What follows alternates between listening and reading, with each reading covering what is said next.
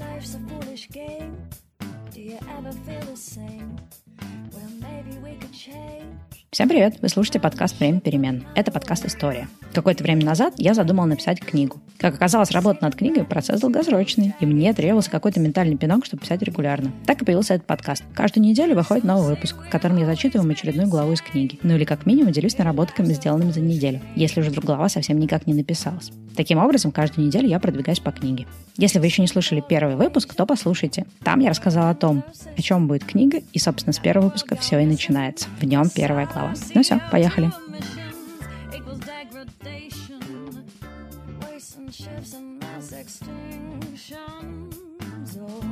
В сегодняшнем выпуске я разговариваю с Ирой Кособокиной. Если вы уже как-то сталкивались с серфингом или с Бали, то вы про Иру, скорее всего, уже слышали. Она достаточно известная русская серферша, уже несколько лет представляет Россию на международных серфовых соревнованиях. Ее часто берут интервью и приглашают ее на всякие мероприятия. Так что где-то имя Ира Кособукина вам уже точно попадалось.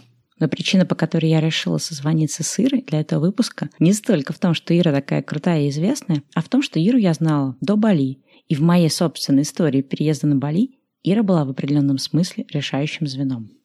С Ирой мы вместе работали в компании Red Bull целых 11 лет назад. Я помню, как я вышла на работу бренд-менеджером в Red Bull, меня познакомили со всей командой и сразу же предупредили, что есть еще очень классная девочка-стажер, но она сейчас в отпуске, выйдет через неделю, и тогда ты с ней познакомишься.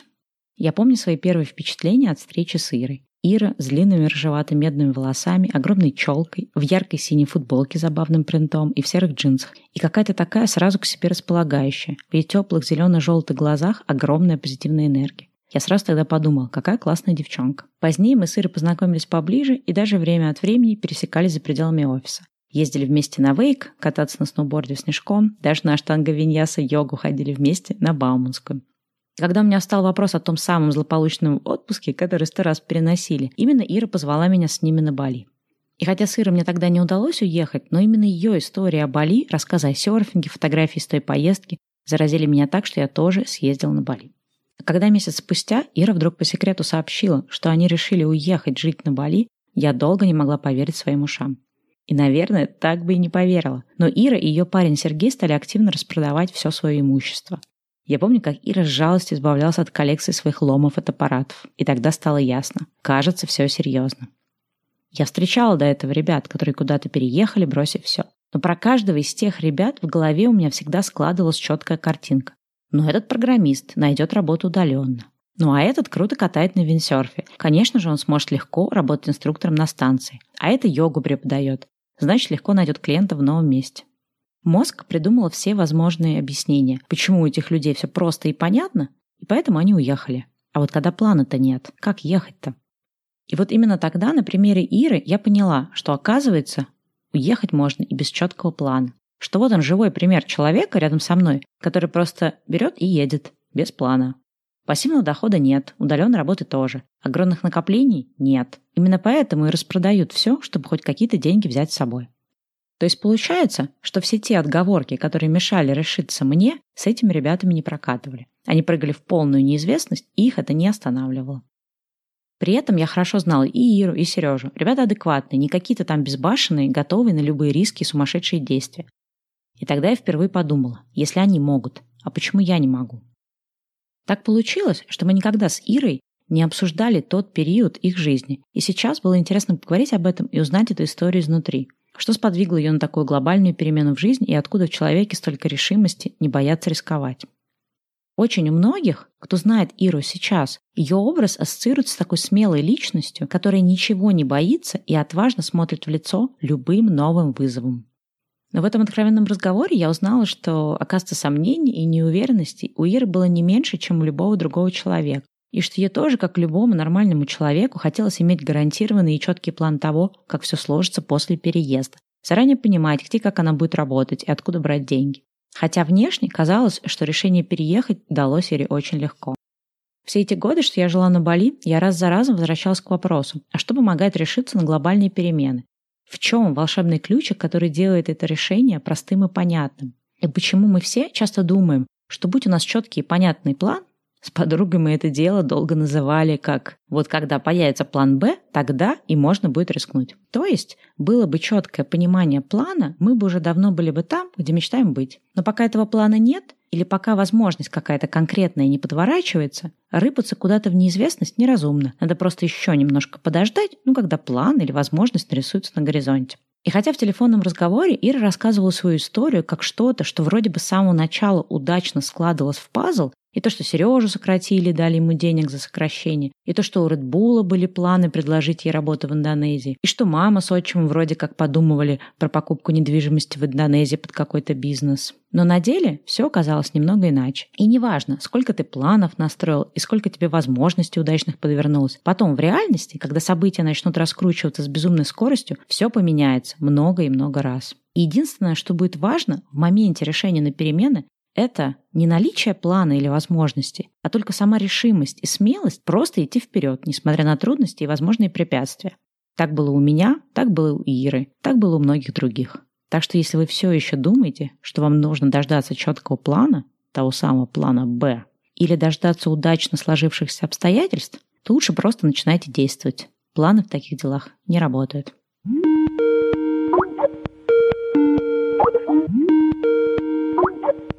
Вы съездили, такие вернулись. Потом, короче, я улетела, и вот я не помню, мне кажется, я вернулась и поняла, что вы такие, типа, ла-ла-ла, распродаете вещи и собираете. Как вы вообще само это решение-то приняли? То есть тогда еще на Бали в первую поездку вы поняли, что вы вернетесь? Мне кажется, нет, это уже было в Москве. Мы с Сережей уже, ну, вернулись, такие пошли обратно на работу. И какое-то время спустя начали об этом говорить. Это, на самом деле, Серегина была инициатива. Он такой, слушай, ну, может быть, все просто реально взять и переехать? Ну, типа, почему бы и нет? Вроде бы там все было так клево, нам все понравилось. Типа, что нас останавливает? У меня вообще было куча сомнений на этот счет, потому что мне очень нравилась работа моя. Ну, у меня, по сути, только-только поперла карьера. Ну да, тебя как раз, по-моему, сделали, да, project менеджером или кто там ты была? Да, я была там что-то strategic planning and innovation. Какая-то была супер странная такая позиция. Но, в общем, меня, да, типа, взяли уже окончательно в штат, там повысили, сделали более-менее нормальную зарплату. Вот, и мне было, на самом деле, супер интересно работать в Red Bull. Мне вообще не хотелось увольняться.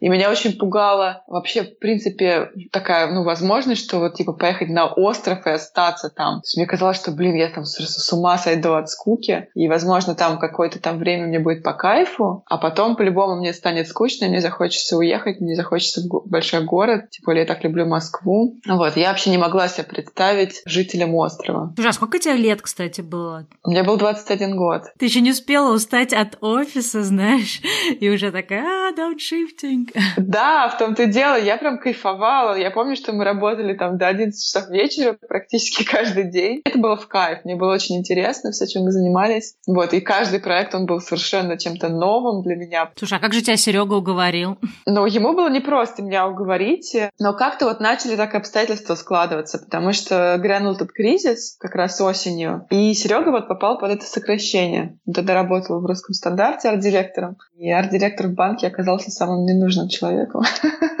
Вот, и его сократили, его так удачно сократили, то есть там дали подушку хорошую. Типа вот как раз тот самый момент, есть какие-то деньги, надо валить. А у нас в Red не было никаких сокращений, то есть там оста- оставили все рабочие места. Вот, и мне, конечно, было все равно так непросто решиться, но в какой-то момент я подумала, что окей, надо попробовать, надо поговорить э, с Ахмедом, помнишь, что там был у нас Ахмед? Regional Head Coach. Вот, и я помню, написала ему письмо, до сих пор помню, сколько там я его написала, оставила у себя, такая на следующее утро перечитала, что-то там переписала, очень сильно волновалась. Вот, но в итоге решилась такая, типа, нажала кнопку, отправила.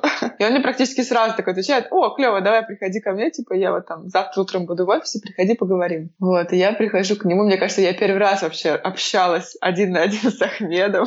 Мне вообще казалось, что он, в принципе, меня особо даже не знает. Ну, типа, видел, наверное, в офисе, может быть, что-то слышал, но, ну, типа, вряд ли представляет вообще, кто я такая. А он так начал, типа, я вообще очень много про тебя слышал, да, там многие про тебя говорят, там и Юля, и Снежана, и ты, типа, вообще такая молодец, мы тебя очень ценим.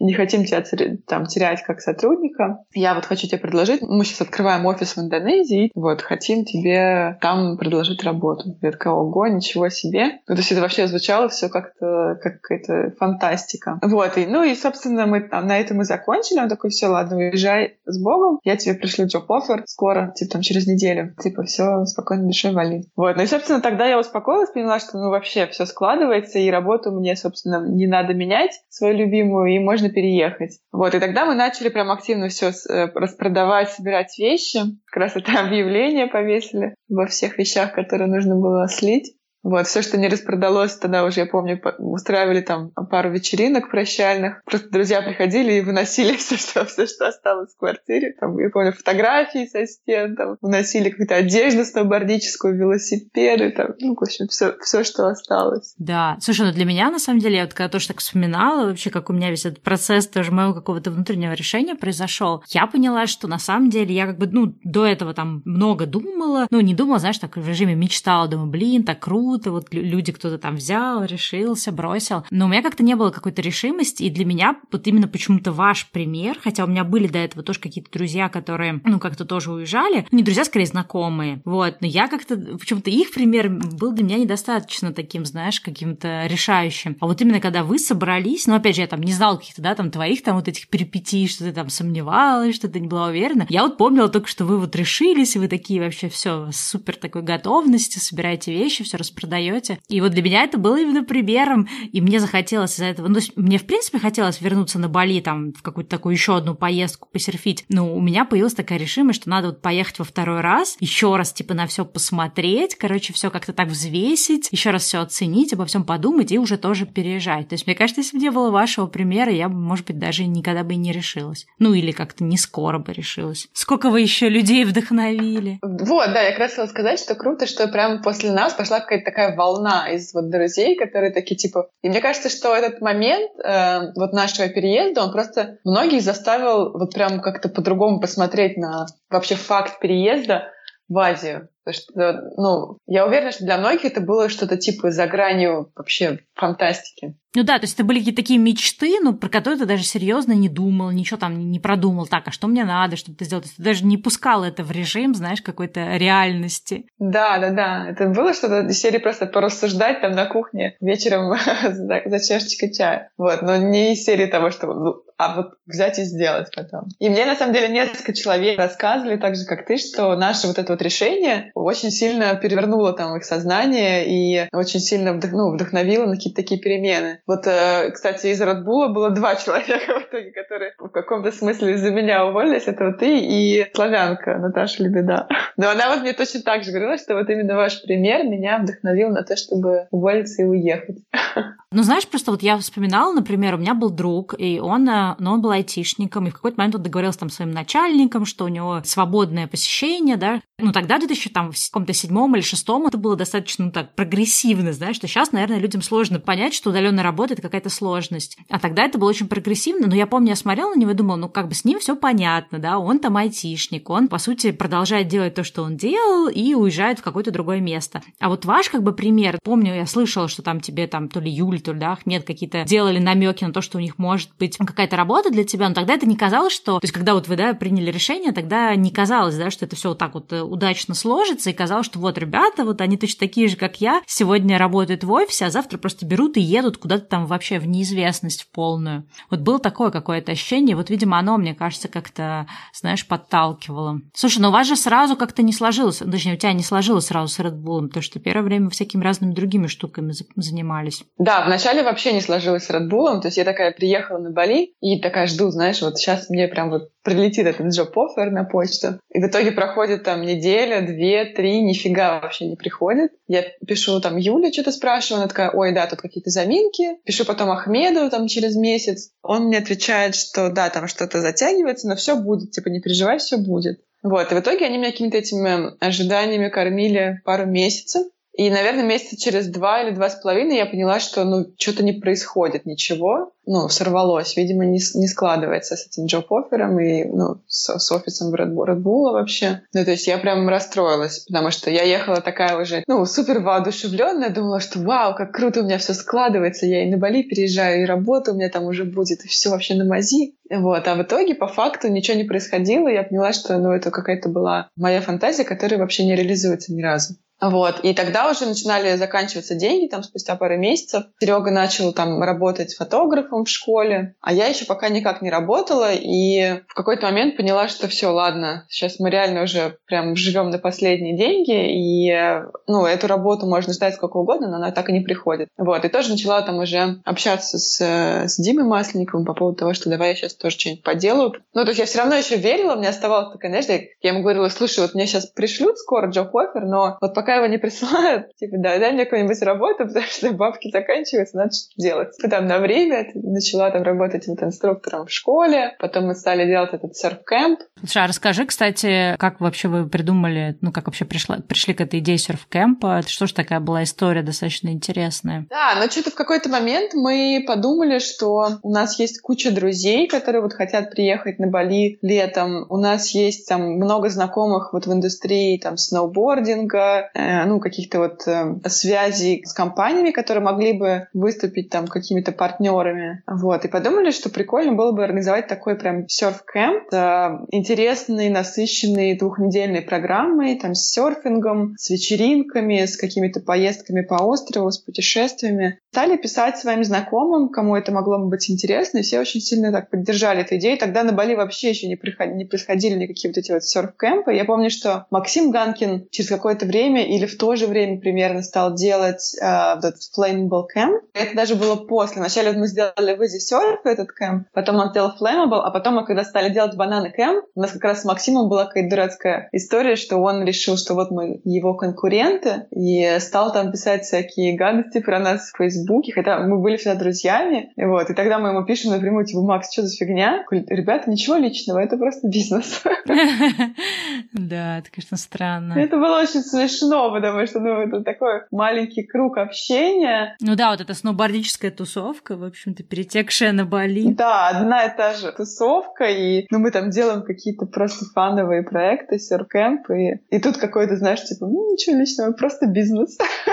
Слушай, но подожди, с серфом у вас тогда как-то не сложилось, да, в итоге продолжение этих всех кемпов? Да, ну, собственно, это был как раз э, такой тест, который провалился. Знаешь, он даже первый кемп уже э, провалился, но нам этот, э, нам этот опыт почему-то ни, ни о чем не, не сказал, и мы продолжили работать с Surf. Слушай, но провалился в каком смысле? Кемп вообще супер удался, то есть у нас было куча людей, все остались очень довольны, у нас там все и вечеринки, и закаты совместные, и серфинг, и поездки. То есть все, все сложилось на самом деле очень круто. И мы вот реально, кто работал над этим проектом, мы прям выложились по полной, а, и все остались довольны. Но провалился в том смысле, что провалилось наше партнерство с EasySurf, и в итоге мы заработали достаточно большое количество денег для школы, но когда настал момент вот этого раздела прибыли, тут уже Дима не очень честно с нами поступил, он начал вычитать там вообще все возможные расходы, которые только мог придумать, которые несла школа как просто в режиме своего нормального функционирования в том числе. Потом еще разделил это все на два, сказал, что половину он от прибыли все отдает инвестору, хотя до этого мы про, про инвестора вообще ничего не слышали. И потом, впоследствии, мы уже познакомились сами с этим инвестором, он сказал, что вообще никакой прибыли никогда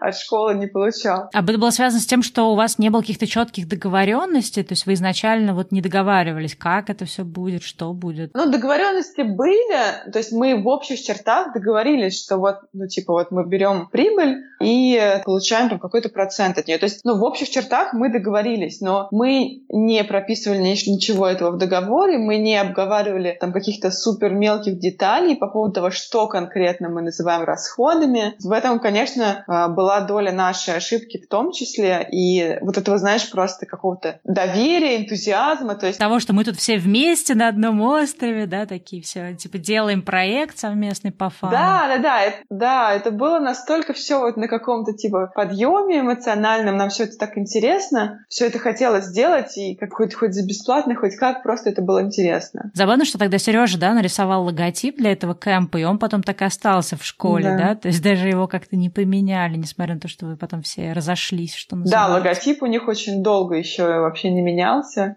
Серега тоже там какое-то время возмущался по этому поводу, что ему даже никто не заплатил за логотип, а типа они его до сих пор используют. Но логотип реально очень удачный просто получился с этой удочкой. Вот, но и, собственно, этот первый звоночек нам как-то ни о чем не рассказал к сожалению. И мы продолжили работать с Димой и начали еще два проекта. Один был этот uh, Easy Surf Village. Мы нашли виллу, которая очень классная, деревянная, на много спален, которую мы решили там немножко переделать под такой постоянный серф-кэмп. То, что сейчас уже на Бали такое очень э, распространенное явление. Такое... Ну, типа серф-отель, да? Такой? Серф-отель, то есть люди покупают пакет проживания плюс серфинг. И там есть куча каких-то дополнительных опций, которые они уже на месте могут приобрести. Вот, и начали работать над этим проектом, и параллельно еще над, над одним, это вот э, то, что сейчас э, экосфера называется. А, то есть тогда мы придумали, что прям можно построить такой классный серф-отель, который тоже будет работать 365 дней в году, и это будет и отель, и серф-кэмп, и там же там сделать какие-то вот йога занятия, ресторан и так далее. Вот, и тогда я помню, что я прям с нуля начала писать бизнес-план по этому проекту. Реально написала бизнес-план, мы его отправили инвестору, ну, уже другому инвестору, которого знал Дима. С ним обговорили все эти детали, начали искать землю. И вот, собственно, этот Неман, опять наш э, добрый друг, э, нашел нам это, этот кусок земли. Мы с ним там все эти, все эти штуки обговорили, заключили договор с, э, с хозяином земли, получили деньги от инвестора, купили землю. И вот на этом этапе, когда уже там земля была приобретена, опять случился конфликт с Димой пришло время нам получить какие-то деньги, опять возникает ситуация, что у Димы куча расходов, и мы получаем там по, по 200 долларов или что-то типа того. Вот. Ну и в тот момент мы поняли, что все, это как бы уже тупиковое отношение абсолютно, потому что человек нас использует, нужно расходиться. И, к сожалению, на тот момент у нас не было ни одного договора с ним, и вот все, что мы делали, все, ну, все эти проекты, они просто остались у него, и мы ушли ни с чем. Да, я помню примерно вот эту ситуацию, потому что это было странно, потому что мы же все вот э, там первые, да, кто приезжали на Бали, мы либо шли, колта было вообще прям мало, то есть точно был изисерф тогда, и очень многие как раз приходили именно учиться в этот изисерф, и казалось, что все так душевно, и знаешь, мои какие-то первые впечатления, что такие все классные, все там вместе общаются, инструктора, и Дима такой вроде, знаешь, такой прям с учениками на короткой ноге. Uh-huh. Во вторую поездку я помню, что мои друзья там какие-то пошли, по-моему, в Surf Discovery, какие-то пошли в изисерф тоже учиться, и это было так странно, когда вот потом этот весь конфликт разразился, когда стало о нем известно. Это, то есть это было даже не представить, что вот этот, во-первых, остров Бали, да, где казалось, что все так, все такие на позитиве, все такие классные, добрые, что все совместно работают, ну, тем более русское тогда сообщество было очень маленькое, то есть это все, конечно, было тогда очень странно и шокирующе, да, я помню. И, в принципе, знаешь, это даже довольно-таки интересно, потому что будь там э, на месте Димы, да, какая-то другая школа, другие ребята, другие инвесторы, то есть, возможно, вообще там твоя там судьба, да, если там Сережна, то есть ваша сейчас вообще могла по-другому развернуться, может, вы сейчас были бы там, не знаю, совладельцами там пяти, не знаю, каких-нибудь сетевых э, серф-кэмпов или еще чего-то такого, да. Да, кто знает, вообще возможно, да, что все было бы по-другому. Но нам, конечно, этот опыт был полезен, потому что, ну, это, знаешь, тебя сразу немножко возвращает в реальность. То есть ты такой приехал, на все смотришь через розовые очки, тебе кажется, что вау, так клево, и люди тут живут такие классные, и мы все, все вместе друг другу помогаем, мы делаем классные проекты. Ну вот, а потом тебе так раз и такая пощечина от реальности, что на самом деле все не так.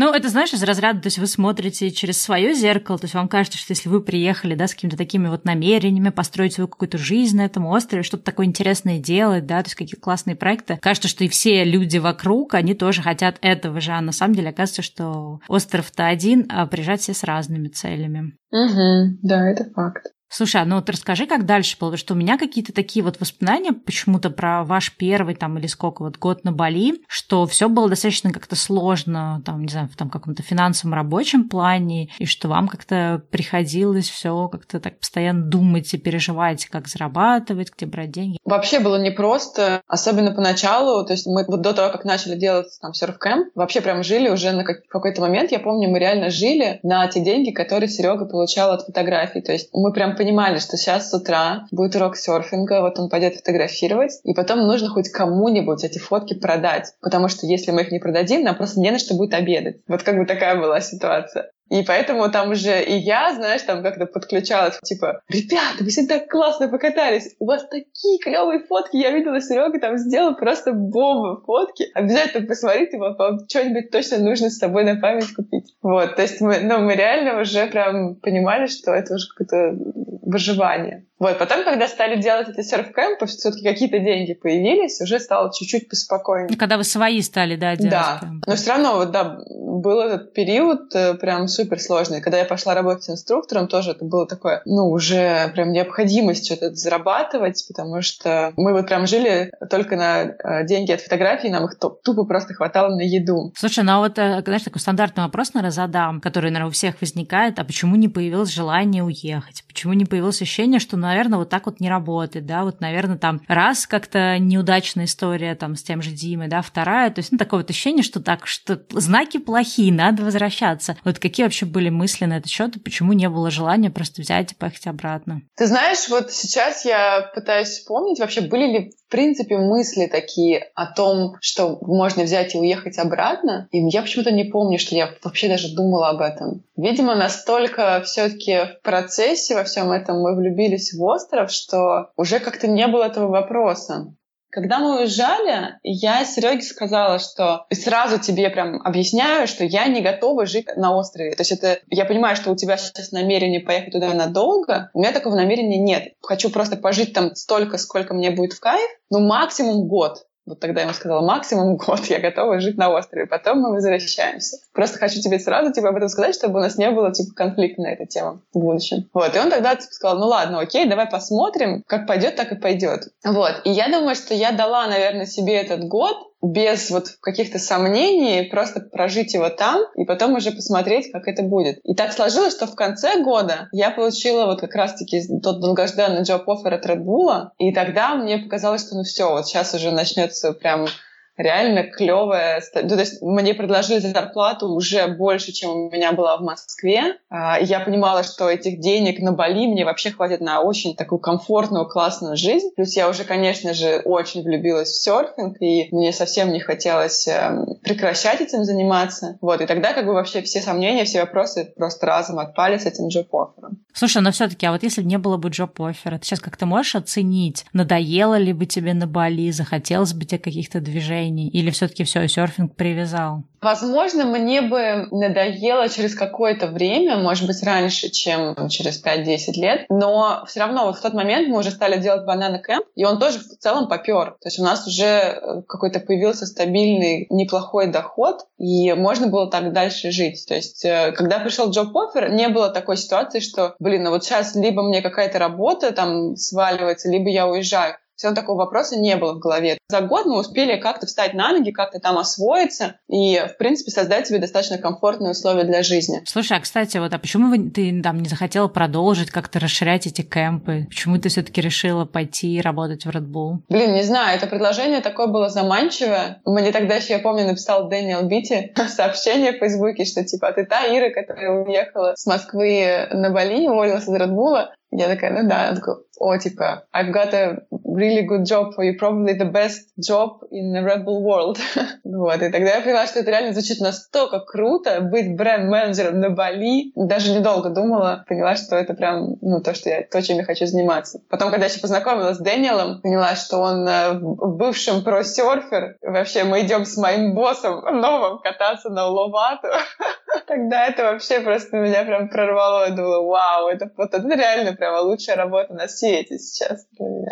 Да, слушай, это было тогда забавно. Я помню, что это, это был у меня какой-то период, когда я уже приняла решение, что я уеду, э, ну, там, через год. Но, естественно, я никому ни в офисе нигде не говорила. И вот в какой-то момент выясняется, что все таки вот они начинают искать этого человека в Индонезии, и я на какой-то, я помню, была в Австрии на каком-то там конференции, какой-то, в общем, такой сборище международном в Редбуле, и ко мне как раз подходит этот Дэниел и говорит, слушай, слушай, говорит, а ты же из России? Я говорю, ну да, тут, э, типа, отвечаю за Asia Pacific, и мне тут надо на Бали нанять человека. И там вот такая девочка есть, Ира, она вроде как работала в вашей команде, типа, что ты про нее знаешь, то есть, типа, стоит, не стоит брать. И я такая стою и говорю, да, типа, она еще серфер ко всему прочему. В общем, типа, супер крутая, бери. А, клево.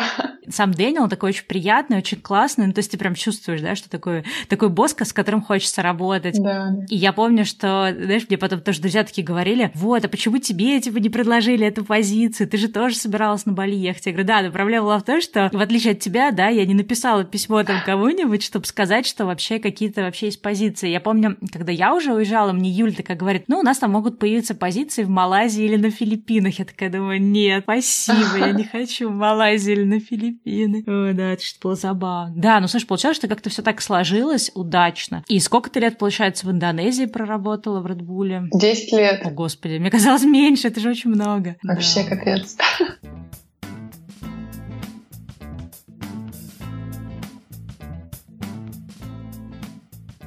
Историю про неудачный бизнес с серфом и разные другие моменты Ира рассказывает легко. И даже несмотря на мрачные детали, вся история, рассказанная ее устами, кажется какой-то легко преодолимой.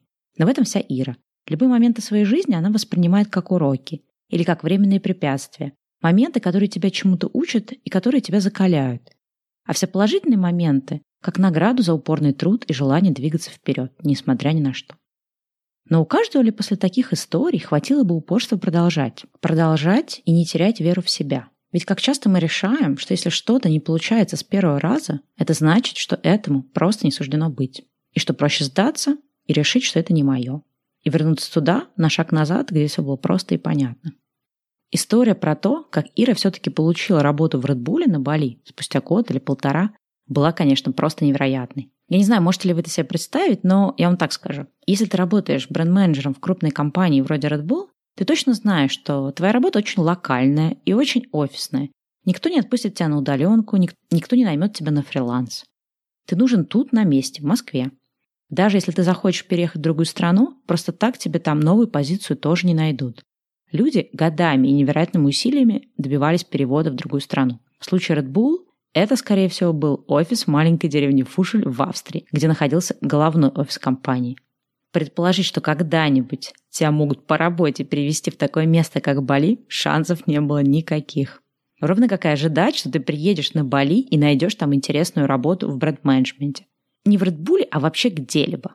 Офисных вакансий и тем более в бренд-менеджменте на Бали тогда не было. Да и сейчас вряд ли что-либо такое интересное есть. Для всех, кто уезжал в такие места, как Бали, было понятно, тебе придется расставаться с твоей прошлой профессией и придумывать себя с нуля. Случай Иры был уникальный. Я, наверное, таких похожих историй особо и не знаю.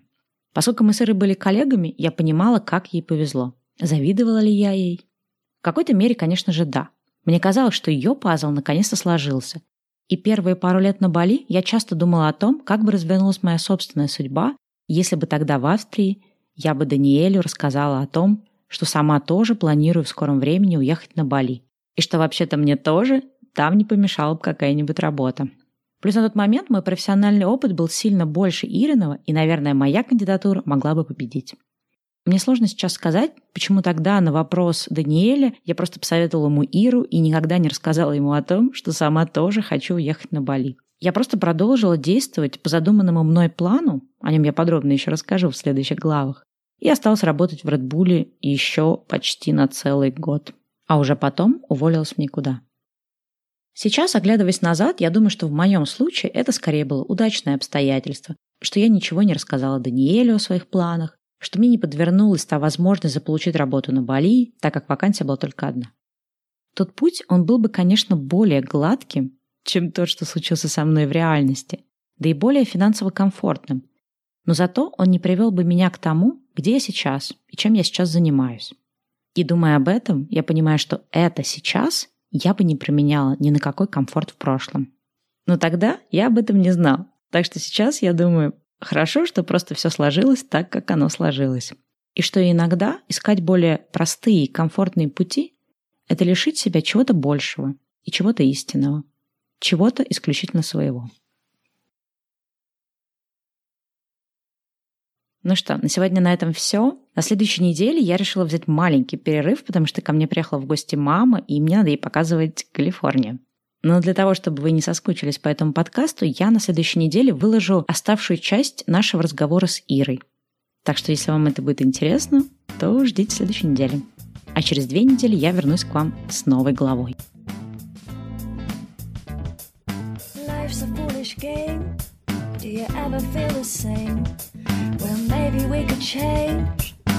Turn the ship another way. Feel it in the darkness. Into those jagged cliffs. Yeah. Some say we've always been insane. Hey, life's a foolish game. A simple equation for an enclosed system. Natural world gone missing, plus all our CO2 emissions equals degradation. Waste and ships and mass extinctions. Oh no. But maybe we can change, we sure can't stay the same. Cause life's a foolish, foolish game.